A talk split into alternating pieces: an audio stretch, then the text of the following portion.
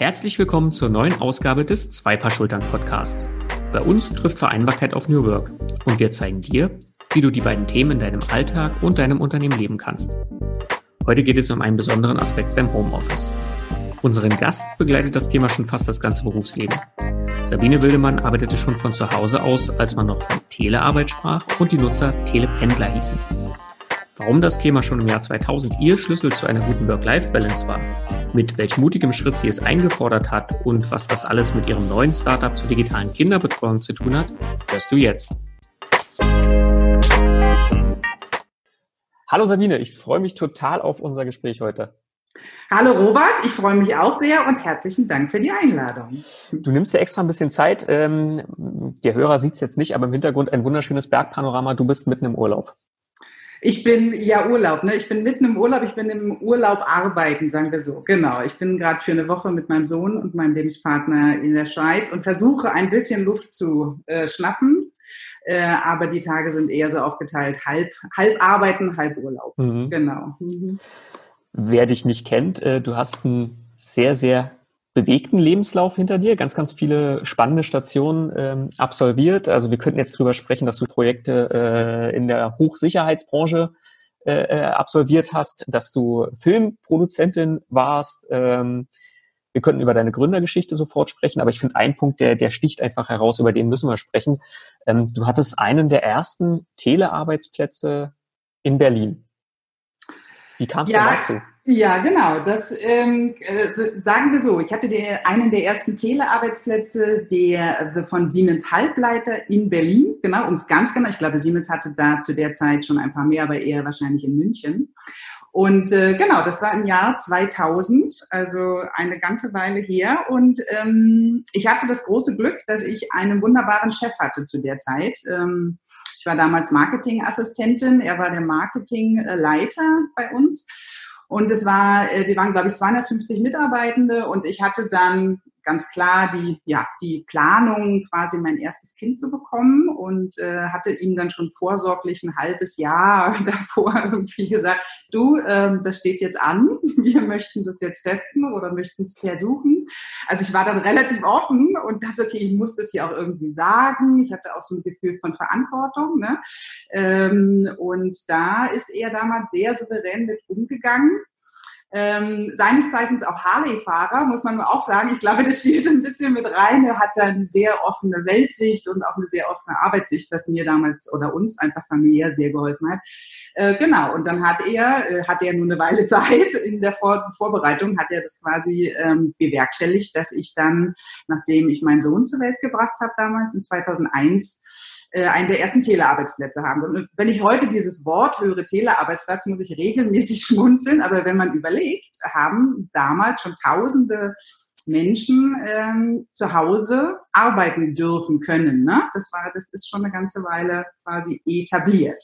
Genau. Es ging, genau, das, das äh, ging so in den 90ern ja los und ich habe jetzt im Vorfeld äh, unseres Gesprächs nochmal so ein bisschen reingeschaut, auch in die Zahlen. Also ähm, offiziell sagte man zu der Zeit, dass etwa sechs Prozent aller Beschäftigten äh, die Möglichkeit hatten, einen Telearbeitsplatz zu nutzen. Mhm. Äh, und davon interessanterweise 59 Prozent Männer.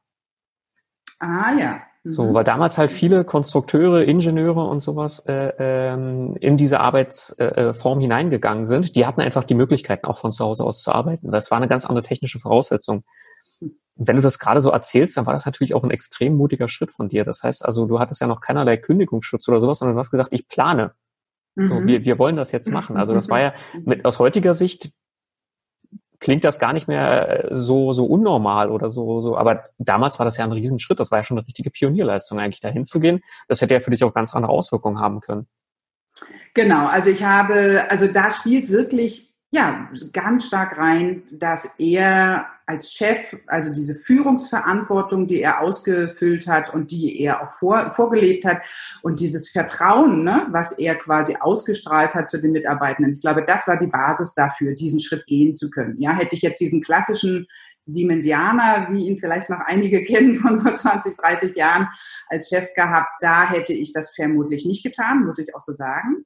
Und ähm, genau, ich hatte aber damals natürlich nicht gesagt, das muss jetzt so sein, sondern ich habe ihm dann natürlich gesagt, du, also entweder bleibe ich zu Hause mindestens ein Jahr, das ist äh, so, so meine, meine Planung, äh, oder du findest vielleicht einen Weg. Ne? So war er, war mhm. quasi diese beiden Op Optionen, die in meinem Kopf waren damals, genau. Mhm. Wow, sehr selbstbewusste Herangehensweise. Sehr gut, sehr gut, ne? gut also, wirklich. Ja, aber gar nicht so jetzt im Sinne von, dass das ein Druck war oder eine Pflicht, sondern wirklich, das ging so in meinem jungen, jungen Köpfchen damals so rum, dass wir, okay, mhm. das wären jetzt die beiden Wege, schauen wir mal, was, was möglich ist. Und dann mhm. auch in der Umsetzung äh, lief das hervorragend. Ich hatte dann ähm, als mein Sohn auf die Welt kam, ähm, dann aber trotzdem auch nochmal eine, eine Tagesmutter beziehungsweise eine Nanny, äh, das war die Freundin meines Bruders damals, die dann ab und zu mal kam für zwei, zwei, drei Stunden am Tag.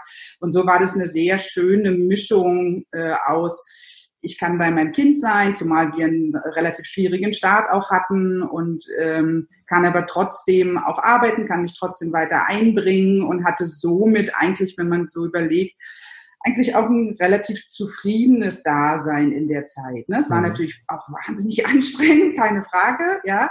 Ähm, aber so bin ich nie raus, rausgefallen und ähnlich äh, war es dann auch bei meinem zweiten Sohn, der ja dann ein paar Jahre später auf die Welt kam. Mhm. Genau. Mhm. Vielleicht kannst du uns noch mal so ein bisschen in den Arbeitsalltag damals hinein äh, äh mitnehmen. Äh, es liegt zwar jetzt knapp 20 Jahre zurück, aber ich denke mal, du wirst noch wissen, wie es war. Die technischen Voraussetzungen waren ja ganz andere. Für viele kam damals so um diese Zeit der erste ISDN-Anschluss. Ähm, Videokonferenzen waren wahrscheinlich noch ganz weit weg. Ähm, also wie, wie, wie, wie funktioniert, wie warst du dann im Team auch integriert? Also ich weiß noch, ich hatte damals sehr viel mit unserem amerikanischen Standort zu tun. Also ich, ähm, mein, mein Tag war so ein bisschen aufgeteilt in morgens arbeiten und dann eher abends und nachts. Ähm, und es war ISDN, das weiß ich auch noch, 128 Kilobit, glaube ich, ne? War das doch damals. Video war, glaube ich, noch gar in, in keinerlei Vorstellung, also dass man sich jetzt irgendwie sehen könnte. Ähm, ich hatte einen Laptop, das weiß ich auch, und das funktionierte alles relativ reibungslos, wenn ich mich noch so recht erinnere. Also das ging alles ganz gut. Ich hatte viel damit mit, damals mit Planung zu tun. Also ich habe so Forecast-Planung gemacht. Ähm, und das war, passte sehr gut auch mit dieser Form des Arbeitens zusammen. Also ich hatte viel auch zu tun mit mir selbst, mit Zahlen, alles, was an Abstimmung zu tun war, gegenüber, also per E-Mail. Wir mussten, wir mussten nicht so häufig telefonieren. Und bei diesem ersten Telearbeitsplatz war ich nicht so häufig in dem, in der Firma. Beim zweiten, äh, beim zweiten Mal, beim zweiten Kind äh, haben wir das dann doch eher so gehandhabt, dass ich regelmäßiger dann vor Ort war, wo ich dann auch selbst gesehen habe, das ist wichtig, dass wir uns sehen, dass wir uns austauschen, dass wir uns spüren und wahrnehmen. Ne? Das ist ja auch heute jetzt wieder gerade Thema, ne? dass wir nicht nur äh, von zu Hause arbeiten wollen, und ähm, genau, das war bei diesem ersten, das war ja auch so eine Ersterfahrung. Ne? Also es war halt, ich versuche es jetzt mal und man versucht es, aber man hatte ja jetzt gar keinen ja, gar kein Bild, gar keine Regelung, gar keine Vor Vorstellung oder wenig, sagen wir so. Ne? Mhm. Und äh, für dich und, und deine eigene Familie, das Thema Vereinbarkeit von Familie und Beruf, damals zu der Zeit eher eine Herausforderung oder hat das ganz gut funktioniert? Dann auch im weiteren Verlauf nach der Elternzeit?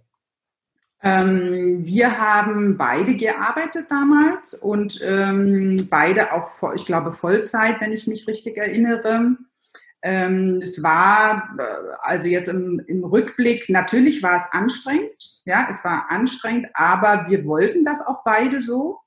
Ähm, und haben versucht, da den richtigen Weg zu finden. Also das war sehr, was war sehr neu ne, damals. Also heute, wenn ich jetzt heute hin, hineingehe in so eine Art des Arbeitens, ne, wenn ich jetzt ein Kind auf die Welt bringe, dann gibt's so viele Informationen, so viele Ratgeber, Online-Kurse, Weiterbildungsangebote und, und all, so, all so etwas, was natürlich damals gar nicht zur Verfügung stand. Ne? Das war eher so ein im, im Tun schauen, wie geht das? Wie kann ich, wo kann ich was anpassen? Ich glaube auch nicht, dass wir so reflektiert waren damals, dass man jetzt sagen könnte, okay, wir haben uns das jetzt genau äh, von Schritt, von Schritt zu Schritt fortbewegt und so. Also das war eher, glaube ich, wir machen das jetzt mal, gehen da rein und es war soweit ganz gut. Also genau, aber ja, Ich glaube, was ganz, ganz wichtig ist, was du gerade gesagt hast, so diese, dieser Punkt, wir wollten beide arbeiten.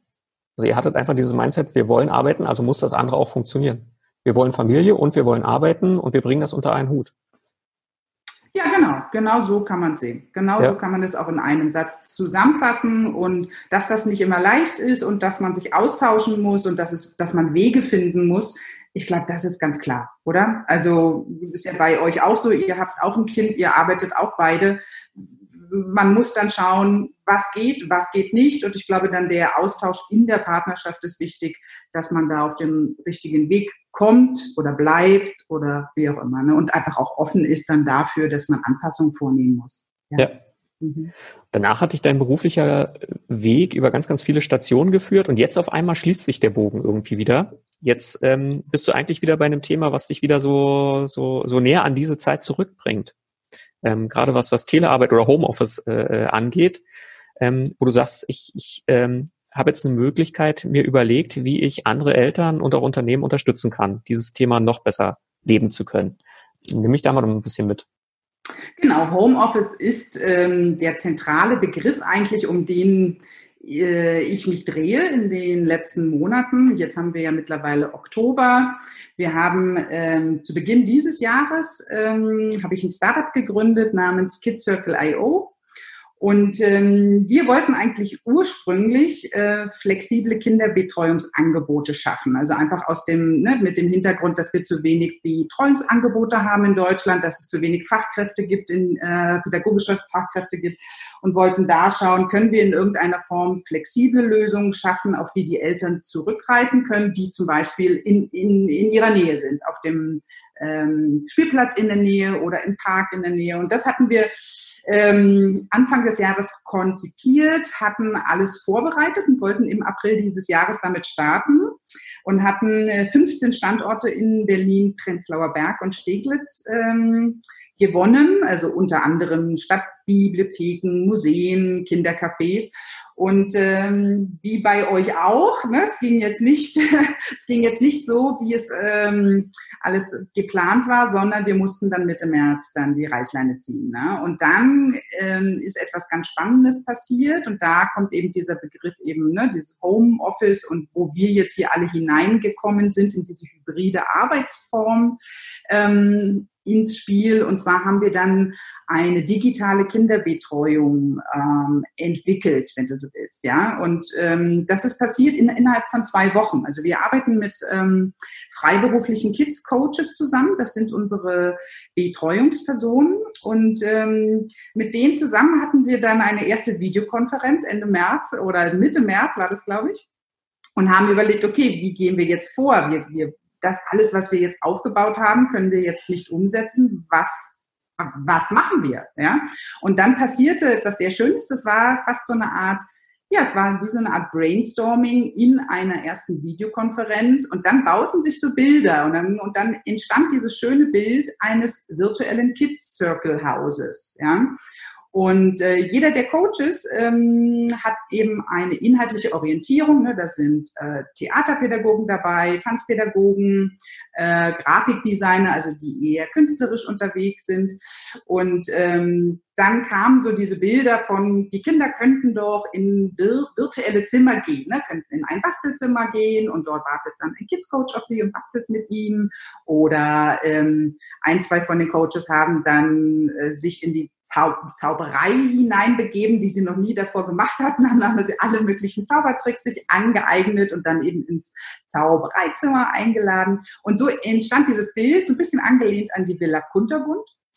Und ähm, dann haben wir das quasi innerhalb eines Wochenendes aufgebaut, also Texte geschrieben, Grafiken erstellt, Webseite gebaut und sind dann, weil wir ja eben auch ganz klar diesen Fokus auf ähm, ein Startup mit einer innovativen Geschäftsidee, mit einem Modell, was man skalieren äh, kann, haben, ähm, haben wir gesagt, okay, wir machen mal einen ersten Test. Ja? um mal zu gucken, ist es etwas, was, ja, was die Kinder mögen, was Eltern mögen und äh, sind da dann quasi eingestiegen am 31.03. mit unserem ersten Kids Circle Haus, genau. Mhm.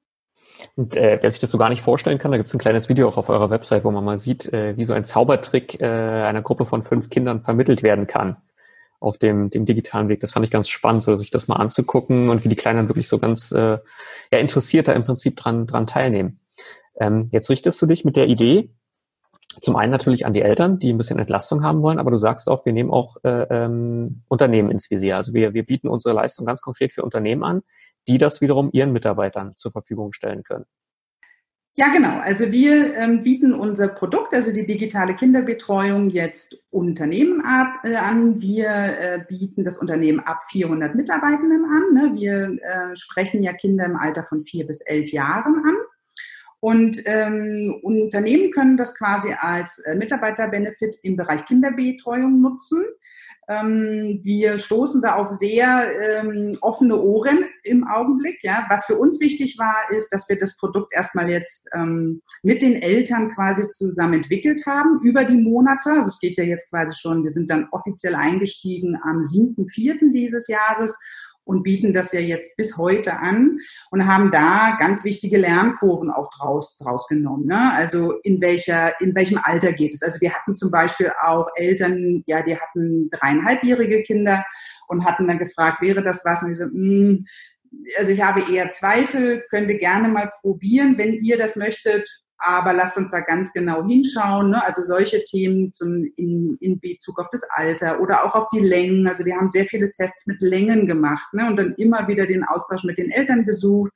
Dann danach, um zu gucken, passt das, passen die Inhalte, muss da nochmal was äh, an, angepasst werden. Wir haben auch äh, äh, Tests mit Sprachen gemacht natürlich, weil unsere Kids Coaches äh, mehr mehrsprachig sind und äh, da dann zu gucken, ist also das quasi das Produkt nicht einfach jetzt hier so in den Markt zu werfen und sagen, oh, hier ist was ganz Tolles und Innovatives und, den, und ja, sondern da wirklich fundiert was zu entwickeln, wo ich auch, auch gerade als Mutter, ähm, überzeugt auch Richtung Unternehmen gehen kann und sagen kann, ähm, das ist hier geprüft. Im äh, Startup-Jargon sagt man so schön äh, Proof of Concept.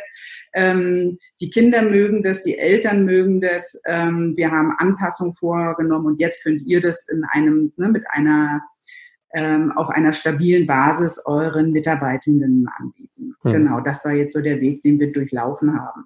Hm. Jetzt geht es euch ja nicht darum, die Kinder einfach nur vor dem Rechner oder dem Tablet zu parken, jetzt eine Stunde irgendwas zu konsumieren, sondern es geht ja schon um eine aktive Interaktion. Das heißt also, die Kinder werden auch namentlich angesprochen, die werden per Namen begrüßt, ganz freundlich verabschiedet und sowas. Ähm, was macht eure, eure Coaches aus? Also wo, wo rekrutiert ihr die Coaches? Mhm.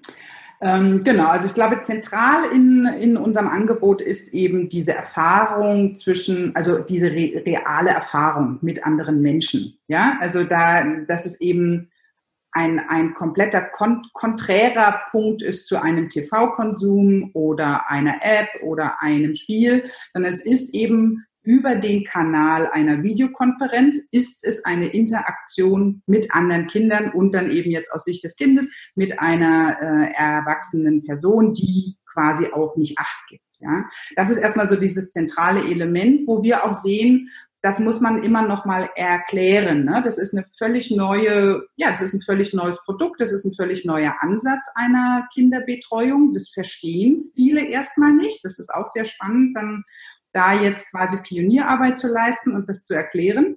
Deswegen haben wir zum Beispiel auch dieses Video gemacht, ähm, äh, um einfach so einen kleinen Einblick zu, zu, zu geben. Und die Kids Coaches, das war damals, ähm, ich bin da auch ganz, sagen wir mal, lean, wie man das so schön sagt, im Start, ganz lean rangegangen. So, okay, ich schaue mal, wenn ich eine Stellenausschreibung äh, schalte, wer meldet sich da? Ne? Also ich habe quasi auf der einen Seite gesagt, okay, also wir orientieren uns an den gesetzlichen Vorgaben an Tagespflegepersonen, die der Gesetzgeber ähm, vorgibt, wie eben zum Beispiel erweitertes Führungszeugnis oder äh, Erste-Hilfe-Kurs am Kind oder ein äh, ärztliches Attest. Und dann geht es natürlich auch, wenn du jetzt mit den Kindern selbst nochmal in, die, ähm, in, in, in den Austausch tritt, äh, trittst, äh, Richtung Masernimpfung und sowas alles. Und äh, das eben auf der einen Seite. Und auf der anderen Seite habe ich aber damals gesagt, okay, ich äh, erwarte keine pädagogische Ausbildung mit dem Hintergrund, weil ich weiß, wir haben schon diesen enormen Fachkräftemangel an Pädagoginnen Und dann muss es irgendwo noch andere, oder die Fragestellung war, gibt es da noch andere Menschen, die das eigentlich erfüllen können? Ne? Also so in der, im, im, nicht, nicht im Sinne von, finde ich jetzt fünf Menschen, die, das, die, die diese Arbeit machen können, sondern finde ich viele Menschen. Das war ja die zentrale Fragestellung. Ne? Kann ich hier wirklich eine Lücke schließen? Und da dann habe ich mir eigentlich erstmal angeguckt, wer bewirbt sich? Was sind das für Menschen? Und das fand ich sehr spannend, weil da dann viele Menschen sich beworben haben, die teilweise schon seit zehn Jahren mit Kindern arbeiten, sei es als, was weiß ich, Honorarkraft in, im, im Hort, in der Schule oder als Musikpädagoge ähm, ähm, äh, in der Kita, ja, bei zwei, zwei bis dreijährigen und so. Und so ist das sehr breit. Oder als Fußballtrainer oder ähm, als ähm, Gesangslehrerin oder Tanzlehrerin. Also da gab es, das war sehr breit und das fand ich wahnsinnig spannend zu, zu gucken, wer, wer meldet sich, beziehungsweise wer bewirbt sich und dann im Austausch. Ne, wir sind dann, also wir haben einen ganz klaren Prozess, wie das dann durchläuft, dass wir dann, ähm, wenn nach einer ersten Videokonferenz, die wir haben, um mal zu gucken, dass beide Seiten einfach mal schauen stimmt die Chemie überhaupt, ne? weil manchmal treffen ja Menschen aufeinander, wo, das, wo man einfach gleich merkt, das ist jetzt nicht so passend und äh, da dann eben darauf aufbauen zu sagen, okay, wenn das passt, dann treffen wir uns persönlich und tauschen uns aus und ähm, das ist mir persönlich sehr wichtig, zu gucken, was ist das für ein Mensch, dem ich da gegenüberstehe oder sitze oder wie wir es gemacht haben. Wir hatten in der Bewerbungsphase, sind wir äh, wegen dieser ganzen Abstandsregelungen zusammen im Park gewesen und sind dann eben mit anderthalb Metern Abstand durch den Park gelaufen und haben uns dann kenn kennengelernt, was auch sehr schön war. Ähm, und da dann zu, zu spüren, ist das ein Mensch, dessen Herz für Kinder schlägt. Weißt du, das war für mich immer so die zentrale Frage, spüre ich das oder spüre ich das nicht? Ähm, genau, und quasi das ist eigentlich so dieses zentrale Element zu sagen. Auf der einen Seite natürlich diesen ganzen, diese ganzen Zertifikate, die, die es braucht, die es einfach fundiert und die es auch absichert. Und auf der anderen Seite zu sagen, dieser Mensch hat die Erfahrung in, in der Arbeit mit Kindern und dieses dritte Element spüre ich das dass die Augen aufgehen und dass das Gesicht strahlt, wenn zum Beispiel eine meiner Fragen ist, erzähl mir doch mal eine besonders schöne Situation mit einem Kind, was du erlebt hast und so, ne? Und da dann eben zu gucken, was macht es mit den Menschen und so. Und das zeigt sich dann natürlich auch in den ähm, in diesen Betreuungsangeboten und dann auch im Feedback der Eltern. Also ich war ja, ich denke mal bestimmt mit 90 Prozent aller Eltern die da mit dabei waren in den Monaten, dann danach im Austausch, sei es per E-Mail, WhatsApp, Telefon. Und da spürst du dann natürlich auch, ne, sind das die richtigen Menschen für die Kinder, passt das oder passt das nicht? Hm. Mhm. Und ich glaube, ein ganz anderer Aspekt noch, ähm, wo man dir auf jeden Fall zuhören sollte, ähm, ist so deine ganze Gründungsgeschichte. Weil ich glaube, auch bei dir kann man sehr gut lernen, Gründen ist jetzt nicht mal eben, ich mach mal und 9 to 5 oder sowas, sondern ähm, du bringst unheimlich viel Energie, unheimlich viel Zeit auch da rein. Was äh, bedeutet deine Gründungsgeschichte jetzt so für dich selber? Also dieses, was hast du vielleicht auch für Erkenntnisse jetzt im letzten halben Jahr besonders mitgenommen? Ähm, ich bin jetzt mittlerweile seit äh, 15 Jahren selbstständig. Das heißt, ich bin, ja, war immer quasi darauf dann ausgerichtet zu gucken, wo bekomme ich jetzt meine Jobs her, ne, selber Sales zu machen. Und dann waren das meistens Projekte im, im Bereich Change Management, Marketingkommunikation oder eben ja, so Projektplanung für Großumzüge, zum Beispiel das, was du vorhin erwähnt hast, in diesem Hochsicherheitsunternehmen. Äh, ähm, und ähm, daher kenne ich natürlich dieses, diese, ja, diese Elemente von Unsicherheit auf der einen Seite, ne? Wann, wann kommt jetzt der nächste Job und wie geht das und so weiter. Und dann auf der anderen Seite auch diese Phasen von diesen extrem arbeiten und viel arbeiten und ne, diese Projekte als Interim Manager sind schon sehr herausfordernd. Aber dann natürlich auch, was mein Sohn dann ab und an sagt, äh, Mama, jetzt hast du gerade wieder eine Phase, wo du ein bisschen ausruhen kannst. Ne? Das ist doch auch schön. Ne? Und wenn er das dann sieht, dass ich dann mal eben vier, fünf, sechs Wochen einfach mal wieder runterfahren kann und so. Ähm, das ist sicherlich sehr hilfreich gewesen für mich jetzt für diese Gründung von KidCircle.io. Nichtsdestotrotz ist ein, ist, sagen wir mal, der Aufbau eines Startups für mich jetzt auch völlig neu gewesen. Ich habe das schon mal versucht vor zwei, drei Jahren mit einem, mit einer anderen Idee wo es um äh, Pop-up-Stores zum Testen neuer Produkte ging, wo ich auch viele Monate dran gearbeitet habe, aber das dann nicht zum Proof of Concept bringen konnte. Und ähm, hier habe ich jetzt versucht, nachdem ich auch viele Bücher gelesen habe, gerade zur Lean Startup Methode und so weiter, zu gucken, dass ich wirklich dieses, ich entwickle das Produkt bis zu einem gewissen Punkt, iteriere das dann, also gehe dann in den ersten Test, sammle Kundenfeedback ein, spreche mit Kunden. Also das war zum Beispiel für mich eine ganz wichtige Lesson learned in den letzten Jahren, dieses, ich muss verstehen, wie es dem Kunden, in dem Fall jetzt den Eltern und den Kindern, also für mich war jetzt hier ganz zentral, wie geht es den Kindern? Ne? Also das auch vielleicht auch nochmal ganz wichtig, nochmal kleiner Schlenk, dieses, wir hatten da etwas ganz Neues angeboten und niemand wusste, ist das jetzt was Gutes, ist, ja, so. Und da dann zu gucken, zu versuchen herauszufinden, wie geht's den Kindern und Eltern jetzt nicht nur in dieser Momentaufnahme des, ne, wo sie gerade lachen und Spaß haben, sondern auch danach. Was macht das mit denen und so, ne? Das war für mich äh, ganz zentral dort und ähm, fließt so ein bisschen ein in dieses, in, in den Gesamtansatz, ähm, den ich versuche zu verfolgen.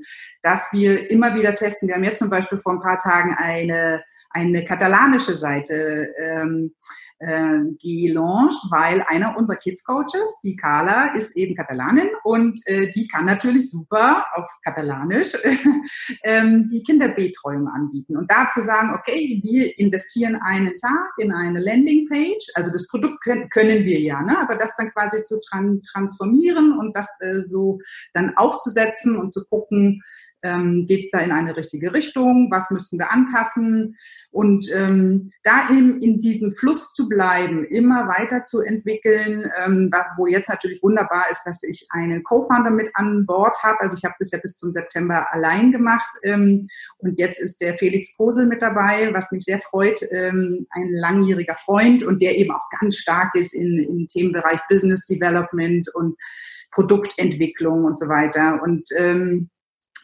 alles in allem ist es ein sehr spannender ähm, und kräftezehrender Prozess. Also immer wieder auch dieses ähm, der Versuch oder sagen wir mal die Notwendigkeit, sich zu fokussieren auf, wie geht's mir persönlich gerade? Ist alles noch im Lot? Das ist, glaube ich, ganz essentiell zu gucken, dass du selber auf einem Niveau bleibst, dass du das alles noch managst. Ne?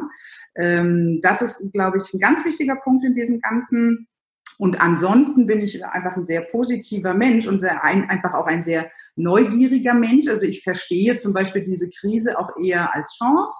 Ähm, ich sehe natürlich all die Elemente, die da sehr schwierig sind und die traurig sind und die Menschen an Grenzen gebracht haben.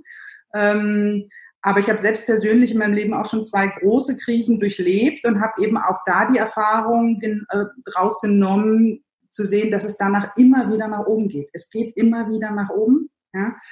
Und deshalb, das gibt mir vielleicht persönlich auch so eine gewisse Ruhe in Krisen. Ja, vielleicht habe ich deswegen auch ab und an mal Change-Projekte, die ich mache, weil ich weiß, dass es danach immer wieder nach oben geht.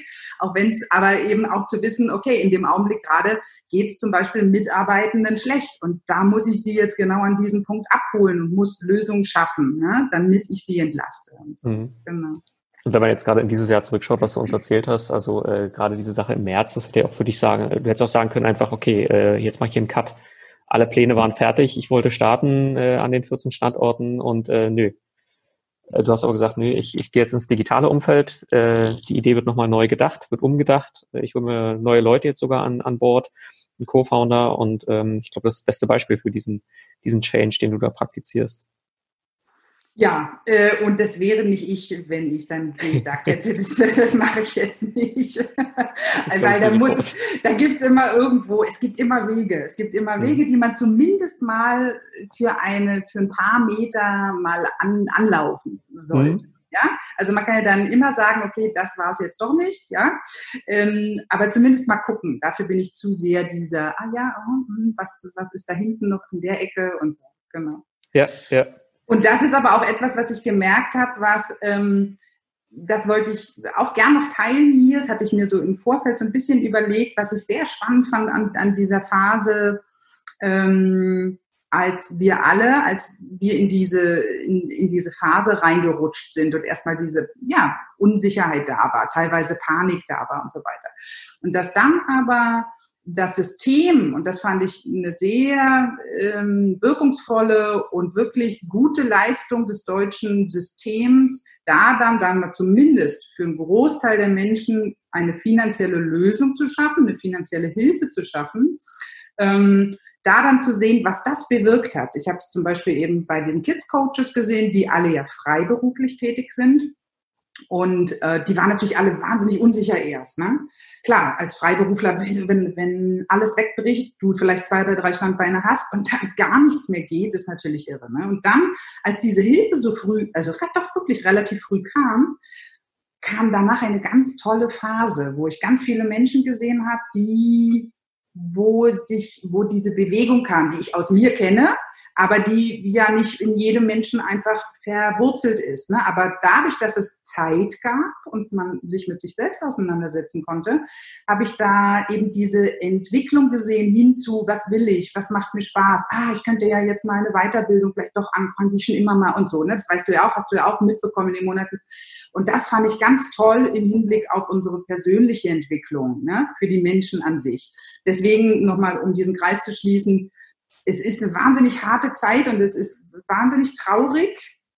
Ja, ähm, aber es gibt immer wieder diese Lichtblicke, auch so diese individuellen, finde ich. Und da, wenn man, wenn man das so ein bisschen im Blick alles behält, kommt man da, glaube ich, ganz gut durch. Mhm. Das finde ich ein wunderbares Schlusswort gerade. Genau. Also wirklich diese, dieser optimistische Blick nach vorne. Dafür vielen, vielen Dank. Dir vielen, vielen Dank, Sabine, dass du dir die Zeit genommen hast vor diesem wunderbaren Panorama. Du hättest jetzt auch auf einer ganz tollen Wanderung wahrscheinlich sein können gerade oder einfach nur relaxen. Aber vielen Dank dafür. Ja, herzlichen Dank dir und äh, noch viel, viel Spaß mit den ganzen kommenden Podcasts. Und dir alles, alles Gute für den weiteren Startup-Weg. Tschüss. Tschüss.